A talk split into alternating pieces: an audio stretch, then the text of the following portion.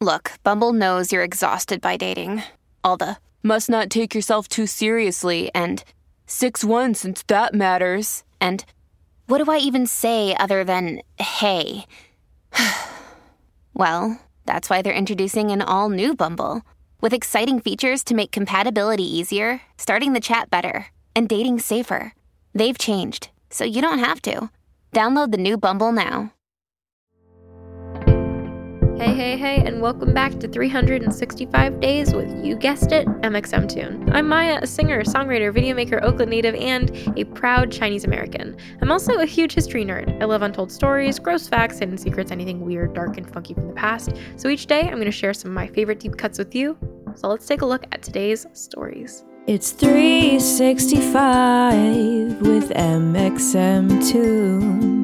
New facts every day, so don't too soon. I'm gonna teach you stuff, no, it won't be tough. Gonna go a year till you've had enough. It's 365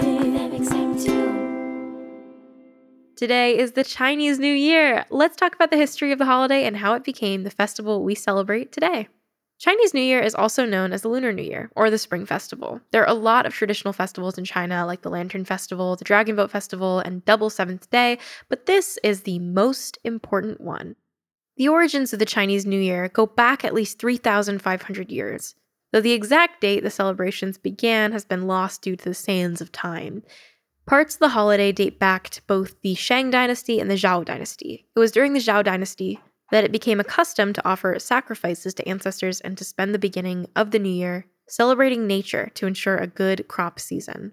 The Han Dynasty was responsible for the tradition of breaking bamboo to make crackling noises for the new year.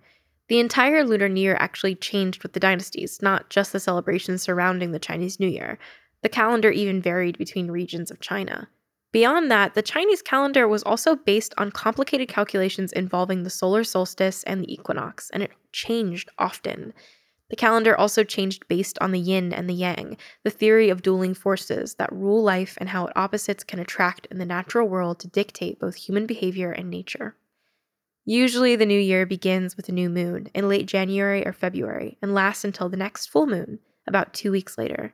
The next dynasties after the Han dynasty, the Wei and Jin dynasties, added grouped entertainment to the holiday in addition to worshiping gods and ancestors. Families began gathering to clean, eat, and stay up late to celebrate. The economy went through a boom during the next three dynasties after that the Tang, Song, and Qing dynasty, and they accordingly made a larger festivity out of the new year, making it a community event and adding local events. Volunteers would do dragon and lion dances in the streets. The festival began to shift from having a religious focus to a social and entertainment focus. The holiday is surrounded by fascinating old myths and legends. One of my favorites, though, is the story about the mythical beast of Nian. The beast was said to eat crops, livestock, and even people on the new year.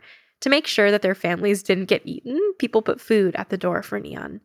Nian is said to be afraid of loud noises and the color red, so people put red lanterns on their windows to keep him away, and firecrackers were lit to scare him off as well. In 1912, the Chinese government decided to stop using the lunar calendar and adopt the Gregorian calendar instead, which I talked about in my September 14th episode. Thus, January 1st became the official start of the new year every year, as it was in the Western world. In 1949, Mao Zedong banned celebrating the Chinese New Year altogether in an effort to westernize the country and encourage people to forego their histories in favor of the West. But by the 2000s, the Chinese government lessened these restrictions and allowed the New Year to be celebrated again under the moniker the Spring Festival.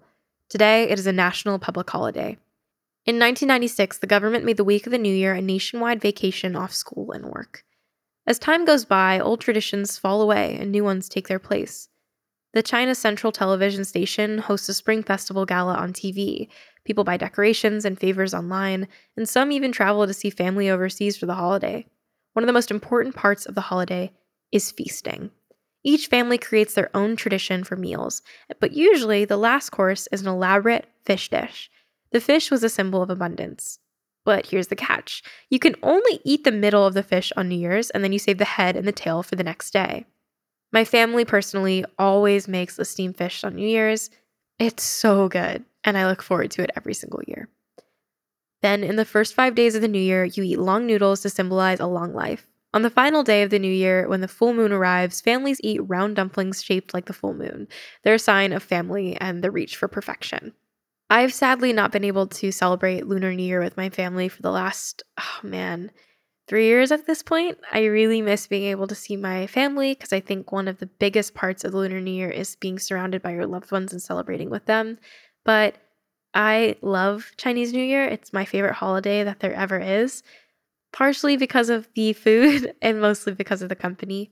This year, my family sent me decorations for my brother and I to decorate our apartment with. So we have red lanterns scattered around our apartment, and I'm giving red envelopes to the building people at my apartment complex. It's difficult cooking for two people on Lunar New Year because you want to make as much food as you possibly can. So this year, I'm making fish, dumplings, and doing noodles. I'm going to go to Chinatown and try to figure out if I can find mooncake somewhere, but you make the best of what you can do given your circumstances and trying to maintain tradition and celebrate your culture. The Chinese New Year also rules the Chinese zodiac, which is a cycle of 12 animals that rule each year via their representations in the cosmos. Each new year welcomes the year of a new zodiac animal. 2021 is going to be the year of the ox. My birth year is the dragon. The other animals are the rat, the tiger, the rabbit, the snake, the horse, the sheep, the monkey, the rooster, the dog, and the pig. San Francisco has a Chinese New Year parade every single year they claim is the biggest outside of China. They've hosted a Chinese New Year celebration since the 1860s. Have you ever celebrated the Chinese New Year?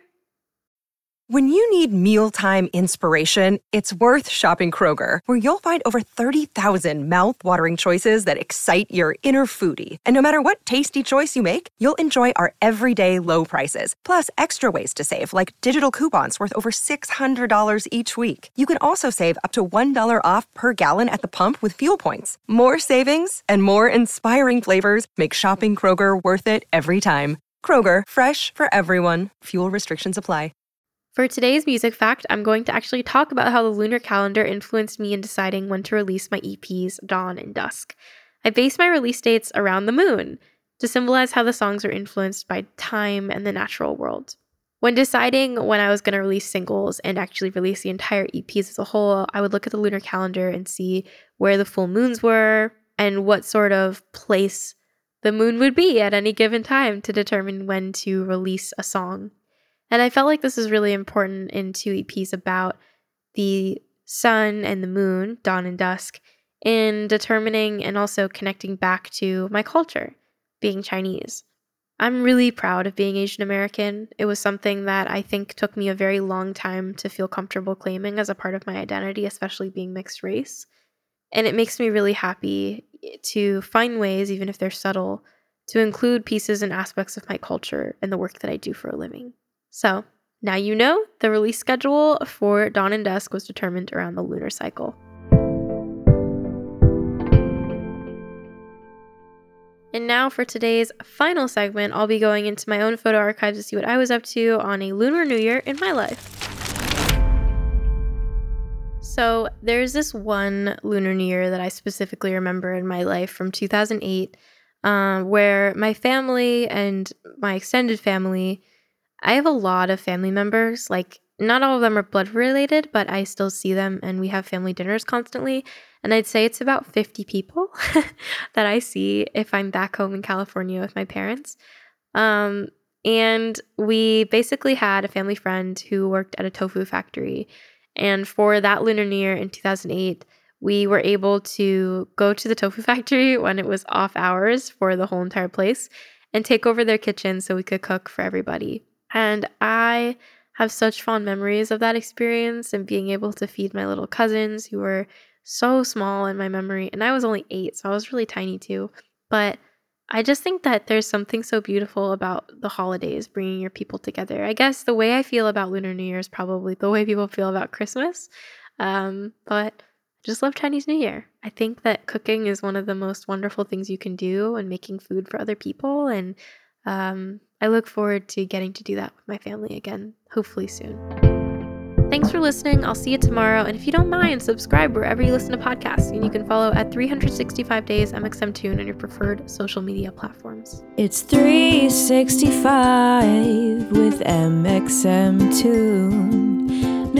sex every day, so don't leave too soon. I'm gonna teach you stuff, no, it won't be tough. Gonna go a year till you've had enough. It's 365.